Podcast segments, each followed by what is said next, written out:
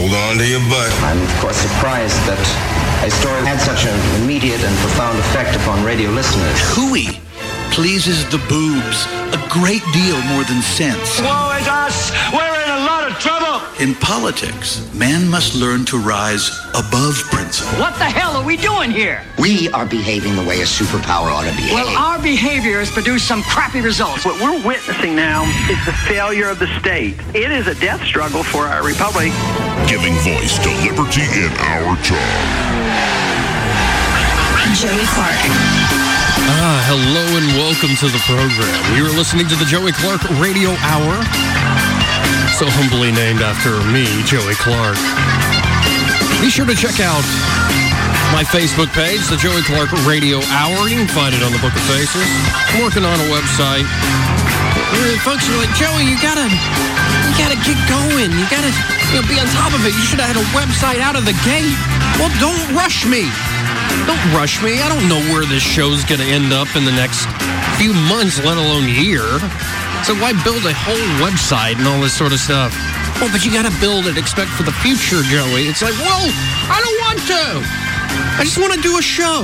Just want to enjoy myself. I don't want to plan. Like, I don't want to work hard, but I want to succeed in life. And you're giving me this weird look. My sidekick tonight, you folks, don't want Nate Hick. You don't want to do adulting. Ah, I'm a terrible at adulting. Right. That's why you. That's I why you're not married. You don't have kids. You just want to have fun. Oh, I have my moments. That's right. Where I feel like a man child. Right. But then people are like, you're so wise. And when people say that to me, I don't get a big head. I go, oh, good Lord, we're in trouble then. You know what it is? You're like the the the Caine Mm-hmm. of radio. You are walking the earth with your knowledge and solving problems, but you you lie your head nowhere. You know, like in kung fu. from, from kung the fu. WWE? No, kung fu. Kung Fu Caine? Yeah. Don't you remember the TV show Kung Fu? No. Yeah, it was uh, uh, Car- Robert Carradine. No, this is before He was time. a kung fu master. Really? And he just, he, much like the Hulk, he wandered from town to town, solving problems of people and imparting his wisdom on the masses. Did he get angry? No, So he's not like the Hulk. no, he's not like the Hulk. He's like the, the peaceful Hulk. Don't make him get pensive. You don't like him when he's pensive. he thinks too much. He's in his own head. Um, and that's where I found myself last night. Um, That's why you couldn't sleep. yeah, it wasn't like a dark night of the soul. It wasn't, um, I've been depressed before. I've been through some sad times. It wasn't that. It was more just couldn't turn the brain off. I've been there. And finally, I fell asleep at about, I guess, three and woke up at nine, a very unhappy camper. Somebody called me this morning and they sent me a meme that was Grumpy Cat.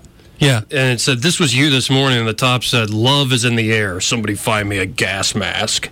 I just, I was in that mood where it's like, ah, ah, bah, humbug.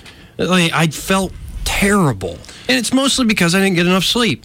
I didn't have enough time this morning because I like to wake up early and have this routine, but I've. I do fell off. yoga? Yeah, I am doing yoga. I've lost an inch off the waist. But did you get to do yoga this morning? Not really. See, it threw Not you the one I wanted. I wanted to do an hour program. I only had time for 20 minutes. And and also when you go to bed with penned up anxiety, Yeah. I mean it carries over to the next morning, and so you didn't have any resolution. So maybe tonight can be cathartic for you. That's my hope. That's my hope. Well, and actually, something already sort of knocked me out of my funk earlier today. Are we gonna play funk music? Well, actually, the album of the day, if you want to get right to it. the album of the day, let me find this. Well, we've already featured this artist before. You know what? But not this album. Funk you very much. Oh, well, you're welcome. um, let's see. uh, Where do we. Man, yeah, we've played this artist before, but not this album. This is a little into the future for this artist, but very much in our past. Young Americans. David Bowie. I love David Bowie. I believe 1974, 75, 76. See, these albums come out in a certain year, but it's made over a few years. This album is fantastic. Um, we wanted to do sort of, what do they call it? Plastic soul. plastic soul. Um, but in order to find a more soulful sound, he went to the funk and soul community. He came to New York, went to the Apollo, found Luther Vandross when Luther Vandross was just a backup singer. Um, worked with all sorts of folks at the Apollo, and so they created this album that really is a great soul album with this weird psychedelic English sensibility. Well, I like that he also traveled to, to Africa and, and took in the musical culture Yeah. there. I mean, he was a multi layered person when it came to his music. Well, and you know, it brings up a memory for me. It's a weird one. Again, I didn't plan it, but the last thing I watched with my mom when she was really, put it bluntly, lucid. That's the worst thing about brain cancer is you before way before the person dies, you realize it's not they're not all there. It's similar to Alzheimer's. It is. It's very similar to Alzheimer's um, and dementia. And the last thing we watched, though, was a documentary called Five Years about uh, David Bowie and like five different years in his career and all the different transformations he did. And so I think Bowie's music will always have a weird place in my Yeah. heart because I'll associate it with my mom. But that brings me to this morning and the funk I was in, and not in the good kind of funky way. This isn't Soul Train. This was Joey was angry. Are Anger gonna- fog. I was Tweek like in the new season of South Park. Like, oh, Trump's gonna ruin everything. He's gonna bomb North Korea. Everything. Timmy! And I just, I was in one of those rare moods. And, you know, I have to admit, I've become desensitized at times. Mm-hmm. You might have heard me on the airwaves earlier this week and last week that, oh, there are fires in California. Nothing new there, nothing new in the news. If I step back, there are a lot of people suffering because of those fires, no matter how often it happens. And this has been quite the blaze, like never before.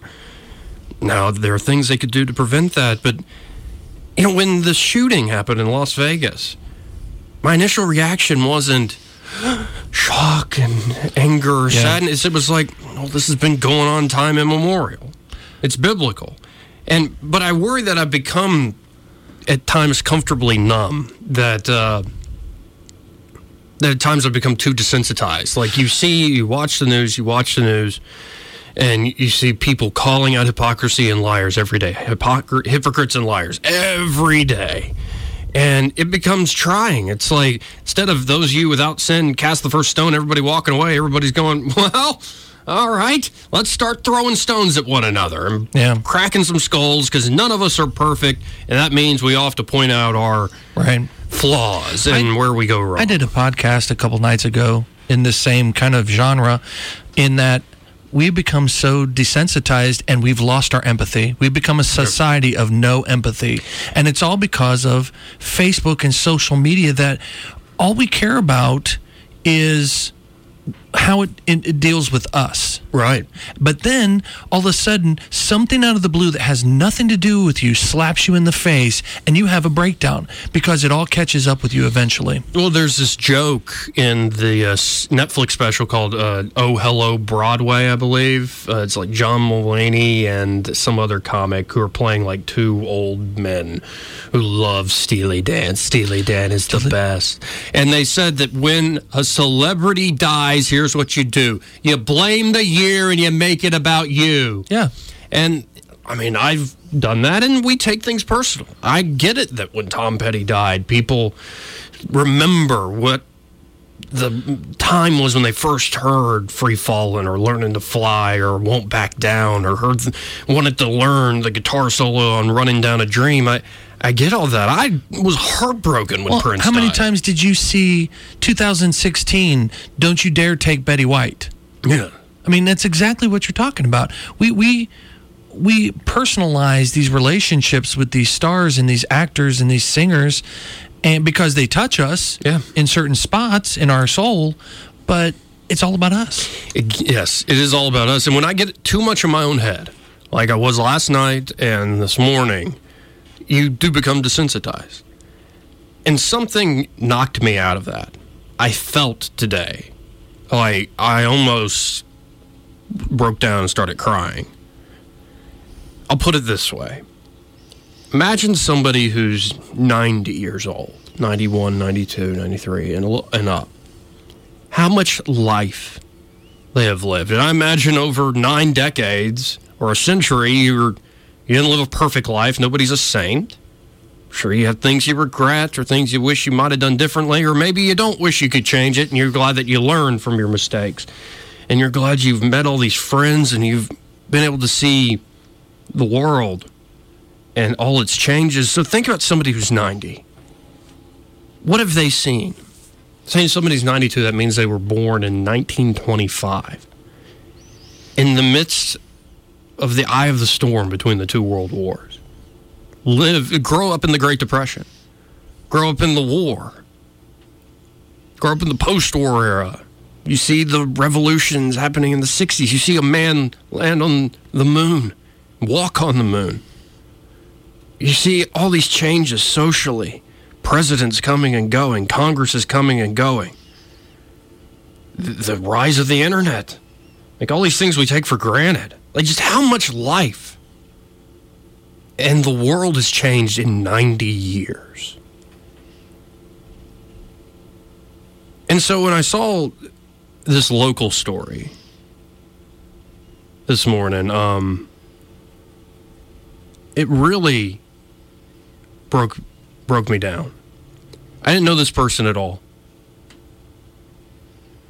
I'd never met her. Actually hadn't never heard that much about her. But this woman, who was 92, one of her friends said it was just a good friendship. She had a lot of wonderful church friends. All the people in the choir were her friends. She really enjoyed all of them. She loved to sing, so the choir was a big part of her life, her retirement. She always came to luncheons on the third Tuesdays of every month. And, you know, anytime somebody dies, people remember the moments they had with one another. People I never knew coming up and saying, Here's how your mom touched me. And, yeah, but you think about somebody who goes through 90 years of life, all the ups and downs of that life, all the historic moments whether it's a space shuttle or the Berlin Wall or whatever, 9 11. And then for it all to end,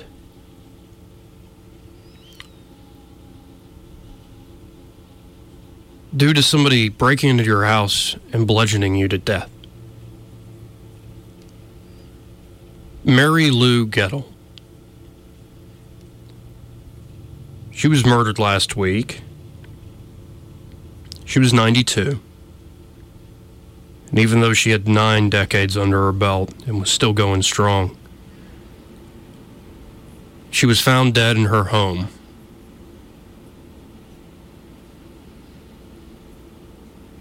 Forced entry had been made into the residence, confirmed the cause of death to be homicide from blunt force trauma.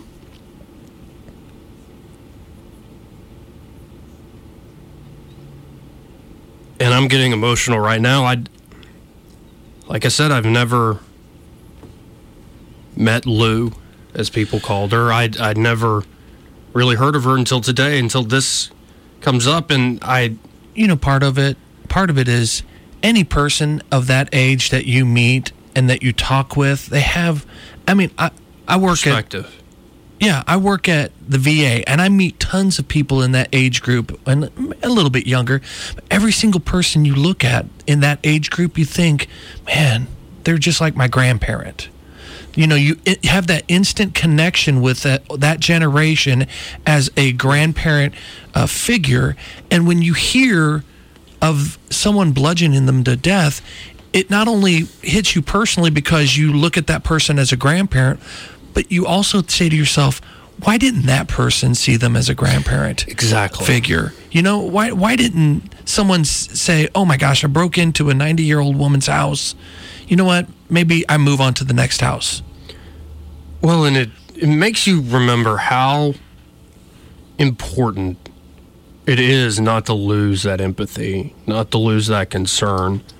Um, And the fact that that's the way she had to go, you kind of wonder, you know, when's my time going to be? Makes you hold on to the day. What do folks say? But by the grace of God, go I. There go I, yeah. And though I personally don't literally believe that, I do think there are things beyond us we do not understand. You know, I have to sit there and think how many people did Lou help? How many people will be at Lou's funeral? How many people did just one woman through 90 years touch? And How many people has she touched that have already moved on, even? I bet she touched millions Right. of lives that probably are already past. Because And- when you get to that age, Yeah. you pretty much outlive all the people that you know. Oh yeah, and life becomes funerals and Yeah. marking out address books and maybe putting people in. I've I've met lots of elderly people, and they say the first thing I do in the morning is I read the obituaries. Yeah. Uh, my old landlord, that's what they would do every morning. Is he and his friend would sit there and just go through. Oh yeah, I remember going to school with them, and I remember that person lived down the street from me. You know, and and you think on our level we think it's depressing, but on their level it's cathartic because it's the passing of an era. It's a passing of the time, and it's almost like you know um, things that we've forgotten come back to the forefront. People that we've haven't talked to in years Yeah. come back to the forefront, and we actually get joy from having memories Oh yeah, of them. and I find that um, because I am going to make this about me. That's fine. Damn it, 2017. It is your show. It's not a celebrity who died, but it made me wonder why am I so sad about Lou? I mean, the answer is obvious. Yet, when I know there are people being harmed in the fires in California, when I know there were dozens dead, hundreds shot in Las Vegas, that I don't feel the same pain and sadness. When I hear, you know, things are going on in Houston, there was a hur- hurricane in Malaysia with hundreds dead. You know, we think about these wars going on. Do I feel the same way? And I think it's just the, the senselessness of it all. It's like, how did this person who bludgeoned her to death not see a grandmother? I think that's what bothers us because people die, mostly in this country, from having li- lived a good life, lived and led a good life. Like, oh, I ate a bunch of fatty food and I died of a heart attack. Well, it's sad you might have died of a heart attack, but you probably had a lot of fun along the way. That cheesecake was good. Right. I mean, and some people die of awful diseases like my mother. But even though that's tragic really sad, there's something about when it's not an accident, it's not a disease, but it's when, and even like it's not a, like a novelty, it's not this outlier like the shooter in Vegas. It's not a natural disaster, but it's when it's one individual looking at another individual when it's somebody who we don't know who is the person that killed Lou. But when you go and you break into somebody's house and you see somebody who is essentially your grandmother, your great grandmother, and you kill her, for what? For a little extra money? For some possession you're probably not going to get anything for? Senseless. It, it just, yes, it makes it all the more senseless. upsetting. There's no way you can reconcile it. And you know, from my personal experience, and and we have a similar connection here. My grandparents recently, two years ago, died, both within two weeks of each other. My grandmother had Alzheimer's. Um, my grandfather died first, and my grandmother didn't know because she had Alzheimer's. We didn't tell her yeah, because we didn't want to put that stress on her right. and she dies two weeks later. And during that time frame, uh, going to the funeral, I was sad, but I was more relieved that they were no longer in pain. They were in their 90s. Yeah. They were no longer in pain. And two nights ago, I was thinking on them, and I don't know what triggered it, but I just became emotionally distraught Yeah, oh, because of the loss. And and I think maybe that's what you're going through right now. Is I'm sure you grieved your mother, Oh, yeah, but I think am. I think you were relieved on some level that Uh, at the she end, was I no was. longer struggling with the disease. At the end, I was. I, I very much was. and then out of the blue, this incident brings all those emotions back to you. for me, it, I, th- I think what I'm getting at is it. It's so personal. It's not like dropping a bomb from the sky. It's not It's- even like shooting someone. It's not like shooting somebody from 50 yards away or a mile away. The idea of with your bare hands killing somebody. Again, for what? It seems so foreign to me. How could you do that? And it reminds me of how important it is to take individual responsibility, folks because I'm sure the authorities in this area, like Daryl Bailey today, the district attorney, said, "quote I'm angry about this case. I'm angry about the number of shootings and homicides we've had, but this case in particular. Who in the world would do this to a defenseless 92 year old lady? She's living her life, and they come in and they take her." Li- Life from her in such a brutal fashion. The only type of person who would do this is just pure evil with no conscience. I can guarantee you that that person will be found and prosecuted to the fullest extent of the law. I agree with Daryl's sentiment. But we have to remember how important it is not to get too caught up in your own head.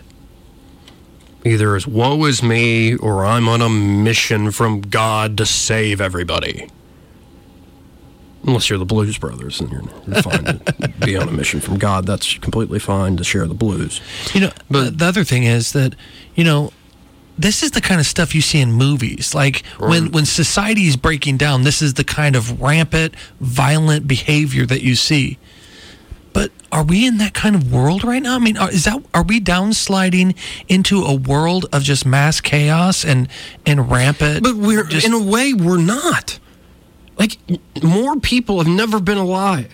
Like the excuse me. There are more people alive today than ever before in human history. People have access to life-saving medicines and procedures. People have access to food like never before. Abject poverty has been cut in half over the last few decades. Violence is down. War is down. Yet what do we see in the headlines? Right now on our TV screen, there's fire. 21 killed in the California fires. A couple weekends ago, it was the shooting. Then it's nuclear weapons in North Korea and then Iran. How is it that though there's this incredible, wonderful life around us, the focus of especially our most important institutions, the people that inform us, the people that supposedly lead us, in politics or in other ways, they're always focused on the violence, always focused on sin and hypocrisy. And I have to step back at times and say, life, no matter how it ends, is good. Now it can suck sometimes. That's what I like about Facebook is that, you know, for every thing you're scrolling through and you see some horrible story, there's a cat video. Right. You know, there. I mean, there's levity there at least, and I encourage people turn off your stuff and read a book every now and Right. then, or watch a fun movie. You know, watch watch a Disney movie, watch Mary Poppins. Right. So, folks, I I know I'm a bit rambling here today. They had a cat on TV, so after all the fire, and there's a, a lost cat that gets found and returned to the owners. But maybe it's just trying to be, you know, a cool and collected person. That oh yeah, this is rationalize it. This is you know violence has been going on and everything's getting better. But sometimes you see and you read about something so horrific, you can't help but react emotionally. So I hope they find this person who murdered Lou. Mary Lou, 92. She led so much life. And for all the historic things, we can look through timelines. All the moments in the war, all the presidents that came and went, all the big moments. In my mind, none of that matters as much as the friendships and the faith. I'm using faith in the broadest sense, folks. The lives touched. Exactly. And it sounds like Lou, from what folks are saying, was a wonderful woman. Well, folks, when people die, tend to say nice things. Mm-hmm. Like my grandfather died in his 90s, and or great grandfather, excuse me. You've told me this oh, No, story. my grandfather, both of them are still alive, and I love you both. I love you, Ron, and I love you, Ray. The Ray I know what your real first name is. My great grandfather, on my mom's side, he told me one piece of advice. He said, Joey, and he was really you know, he's he was from a kind of a rough part of the world. I think he immigrated here from Poland, early 1900s. He's in the essentially Polish ghetto in Newark, New Jersey. Used to play, you know, actual like gravel lot football before professional football ever came about, and people started yelling and screaming over the nan- ah over the damn anthem. And he told me, Joey, stay away from women, save your money. well, I can say, Papa Joe, um, I haven't listened to you. I apologize. I haven't listened to you, but you're right. If you can hear me now, you're right.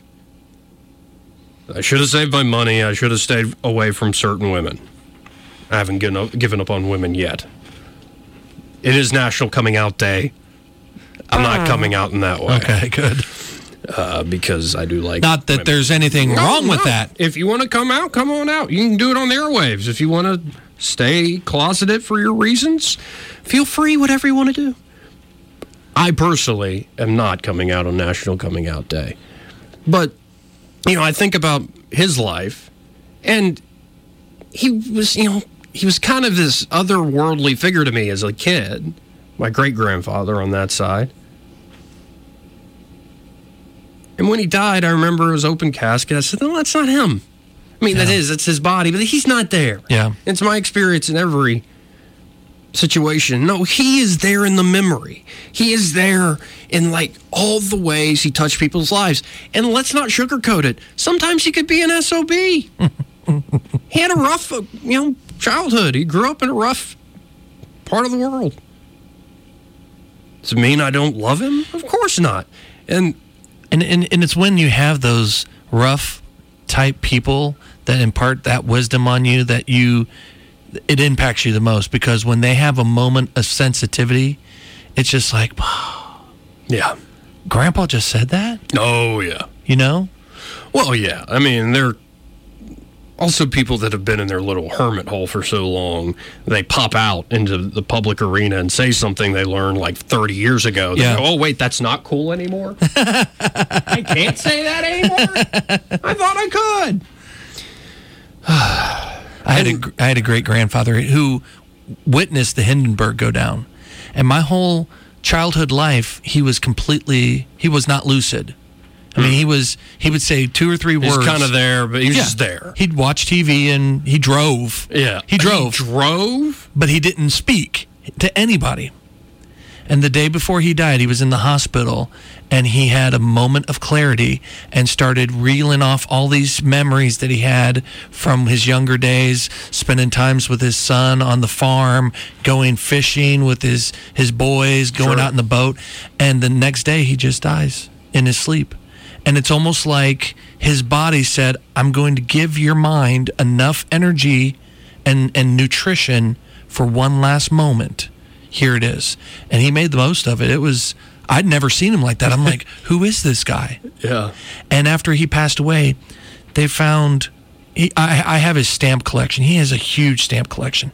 They found in his stamp collection a list of, and, and at the top it said the things I love the most, and it was like my my wife, my kids, um, working in the garden. I mean, just all this stuff. I mean, Yeah. and and to see somebody so rough and and grizzled have that kind of emotion is just it breaks you down. It does. And, um, you know, there's a part of me, like, I'm sure you've seen Talladega Nights, The Ballad of Ricky Bobby. Yeah. There's a part of me that's like uh, Ricky Bobby's dad, where they're sitting down at Applebee's, Yeah. and he's just like, I can't do this. It's Yeah. too nice. It's too orderly. It's too bourgeois. I got to get out of here. There's a part of me that does that, where it's Yeah. like things are going too well. Joey, screw it up in some way. Where normalcy actually seems weird. Yeah. But folks, if you think this is, you know, why are you focusing on death and and negative things? Where Well, have you read the headlines? Have you read the headlines? It's all focused on people being weird sex perverts and I'm I'm I'm perverted as the I try to be I'm perverted as the next guy, but I try to be, you know, consensual and nice about these. Well, wasn't it Yogi Berra that said no one gets out of this life alive? But it's it's all these folks calling out hypocrisy at one another. It's people dying every other day because of a bomb dropped or a guy breaking into your house and bludgeoning you to death. It's just so the news is so negative.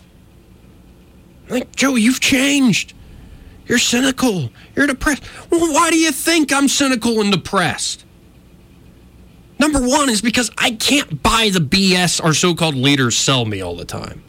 I really can't. What does Carlin say? You got it's called the American dream because you have, to be asleep to believe it. Yeah. For me, it's not the American dream.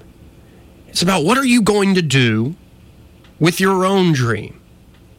Tired of this collective groupthink Yeah. where we beat each other's brains in to see who gets power and who gets to define the American dream. No, the American dream is defined by each person individually, or at least should be, and it's about personal responsibility. And if you get so far gone in this world that you don't have that small support network, that you don't have some sense of your ability to create incredible things and to have this ripple effect that goes on and on and touches people you may never meet. Yeah. If you forget about that potential for good, you will, we'll say, murder somebody like Lou. Maybe not all of us will ever be there, and thank God for that. And I say that and mean it. But we can't get so focused on the negative and the ugly just because we want it gone. Sometimes we have to focus on the beautiful things in life. And again, the album of the day, folks Young Americans by David Bowie. And, um, well, one of my favorite songs on the album is actually not a song written by David Bowie. I don't even think it was written by the Beatles. But it's a Beatles cover, is how people would say it. It's Across the Universe.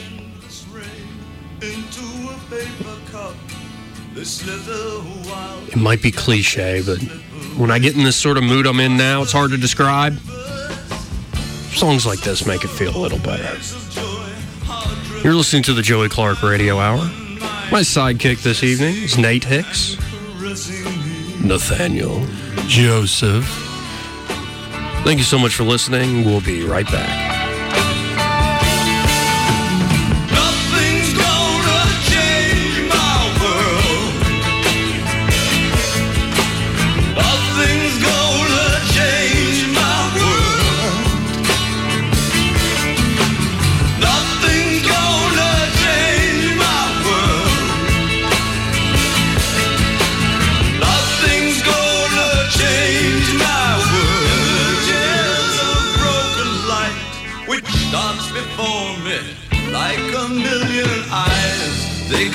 Joey Clark.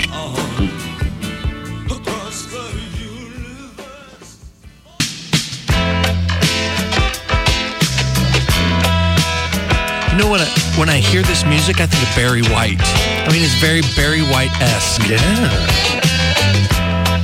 Welcome back, folks. You're listening to the Joey Clark Radio Hour.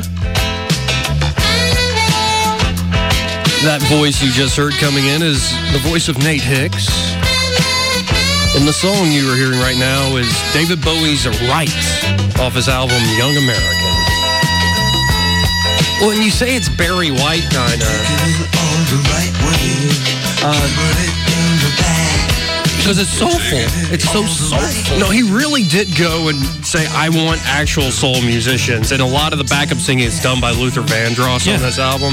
But I remember watching in that documentary I was telling you about earlier that uh, these backup singers had never seen arrangements as complicated, especially on this song.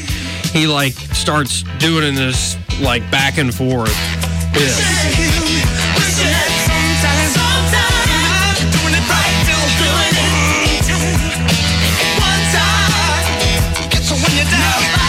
Weird rhythm. There's so many layers.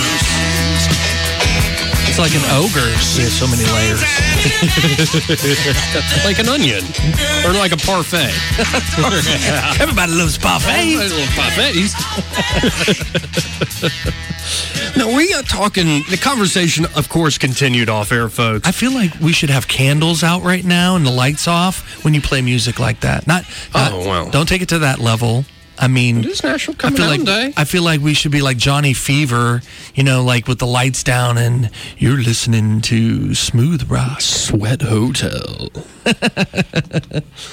Grown and sexy here on News Talk. Um, I've got nothing on my brother's voice. He, Yeah? he was deemed sexual chocolate by Randall the other day. But, you know, we got talking how senseless this murder of Lou was. And, of course, Daryl Bailey, the district attorney here in Montgomery, um, very angry about this case. Uh, Like I said, I'm usually Mr. Cool. Oh, this has happened since the beginning of time, and I, I almost just broke down earlier today. And that said, it is also a test of what I believe in Yeah. as far as government. Now, you were saying off air, does Alabama still have The electric chair. Mm. I'll be honest with you. Anything short of a bludgeoning is is too good for this person. Mm. I mean, that, that's just me. I, you and I are different in that uh, aspect. That when you see horrible news, you you kind of introspect, Right. and you and me, I extrospect because I get angry. Sure. I get rageful um, at the injustice, and I Oh yeah, and I feel awful at the injustice, and like I'm trying not to swear here on air tonight because it is it's emotional. well, but you do have you did learn a bunch of new Christian swear words, so Yeah, there is earlier. that. Darn tootin', That's right. fiddlesticks. Shut the front door, that Yeah, fart knocker. Yeah, shaving cream. Um, no, I am very much, and still am, even after this story, against the death penalty administered by the government. Because, well, here's the basic logic, the sort of dispassionate argument. Is that, well, do you really trust the government to balance your checkbook? Uh-huh. do you trust the government to run your health care? Do you trust the government if you're a limited government person or a libertarian? Your answer is probably, of course not. And if you're on the left and you think the government will be great at healthcare and whatnot, do you really think the government's doing a great job with your military overseas in your name? They'd probably say no. And I would say that how many people are put to death by the government after due process Yeah, but you know, how, what is the what is the wrongful death rate? yeah, How how much of is one percent acceptable? Two percent acceptable? I think the actual number is actually higher, Anyth- anything's unacceptable. One's unacceptable. right? And then, but we take examples like this and Right. say, this guy, eye for an eye, Yeah, eye for an eye. I am all for making sure whoever did this to Lou, um, is put away somewhere and never seen again. But then, then again, the caveat to that is all those examples that you cite are federal examples, and this will be handled on a state level, Oh, maybe even a local level, but by a jury of his peers. So, I mean, it's not all federal control. There is the Well, no, and I was I I think this has happened in the states too. This is my point. Um, that I think having a systematic death penalty that's legal um, can lead to some very bad outcomes, and you can get into how it's actually worked and how the appeal process. Right. People are on death row for years and years and years, and then sometimes the lethal injections don't work. Sometimes the electric chair doesn't even work.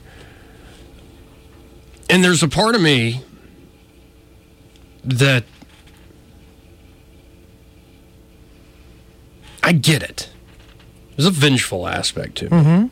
If somebody did me or my family wrong, I would. If somebody killed my mother, for instance, I'd want to kill them.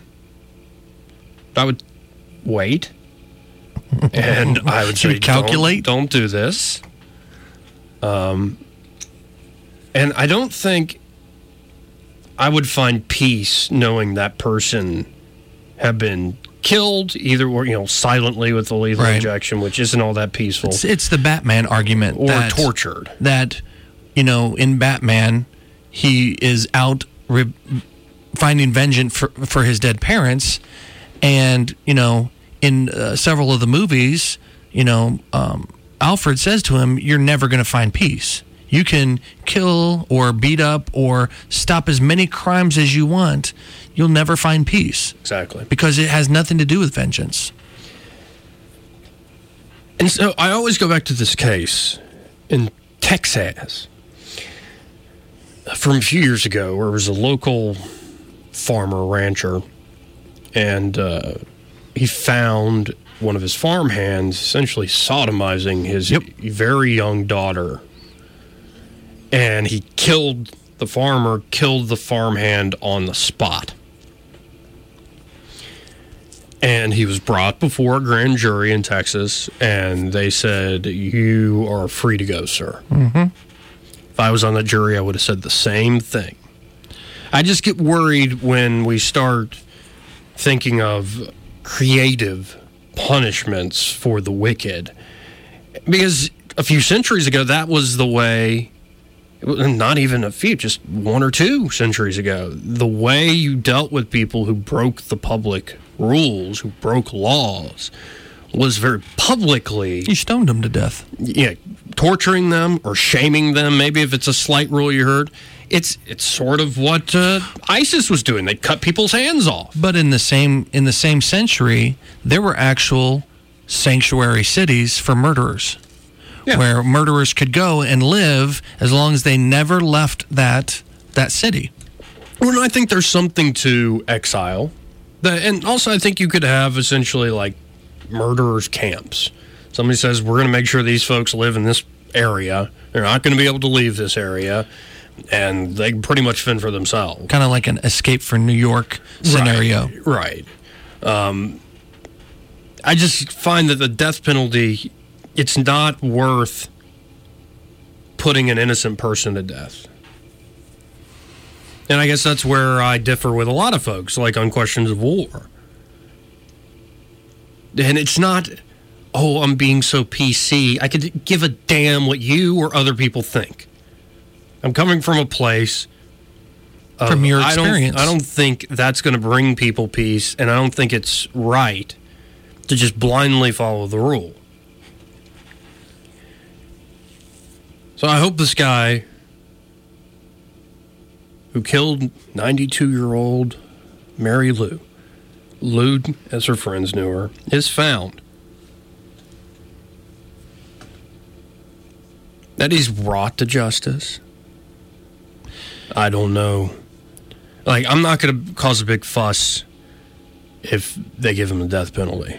And in the same way, if somebody in Korea, North Korea, shot Kim Jong un in the head, You wouldn't lose any sleep. no, I'm not going to lose any sleep. I didn't lose any sleep over Gaddafi being essentially raped to death with a bayonet.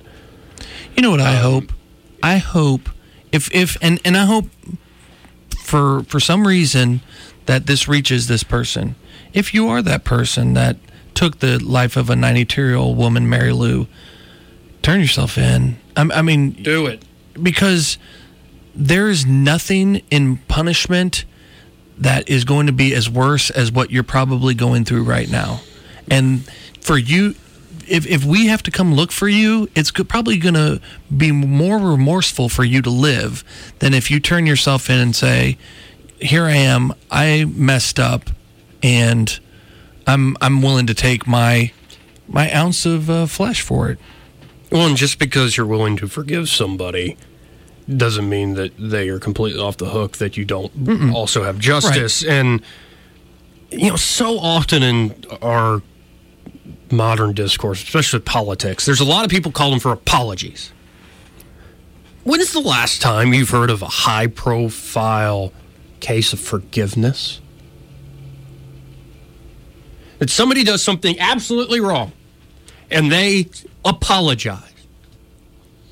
I can't remember the last time. Uh, maybe so many people have done it. I'm sure people have forgiven other people recently, but I can't remember the news making a big deal out of somebody forgiving somebody else. Yeah. And this is what I'm kind of getting at. Whether it's calling out somebody's lies on the other side of the political aisle, their hypocrisy, or somebody you maybe had a crappy relationship with, whether it's a friend or a romantic relationship or a marriage or whatever it was, a leader you trusted, or it's somebody who murdered somebody you love, or somebody who didn't do enough when they could have. You can go down that rabbit hole and you mirror the very person that you hate. And it's not going to bring you peace. Do you know who suffers the most for unforgiveness? It's the person that's holding the unforgiveness. It's a chain around their neck that drowns them. Yeah. Because the person that you're mad at, they're out living their life. And and they probably don't even know they hurt you. But if you can't forgive them, it's just it makes you wretched. In this last minute, there is, I think, a, a certain degree to how, what can we forgive on this planet. You know, I, I only have a minute left here, but there's a Vice documentary, a guy named General Butt Naked.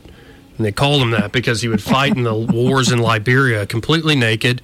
He would eat the flesh of children. He would do all these things that were awful that a lot of other generals were doing. He's now a Christian preacher in Liberia trying to save people. He says Jesus came to him in a dream, said, Son, in his native language, why are you acting like a slave? And he changed his ways. And the guy who was making the documentary said, At first, I'm like, yeah, this guy's changed. But then I'm also in the back of my head, wait, wait, wait, this guy. Eight children. So the world's complicated, folks. Yeah. We have to have the capacity to forgive. But and one hour is not enough for you to solve the world's problems, obviously. Well, 24 hours ain't enough either. Maybe to get some other things done, but not to solve the world's problems. Nate, thank you so much for joining Yeah, me. thanks for having me. This has been the Joey Clark Radio Hour, guys. Thank you for listening.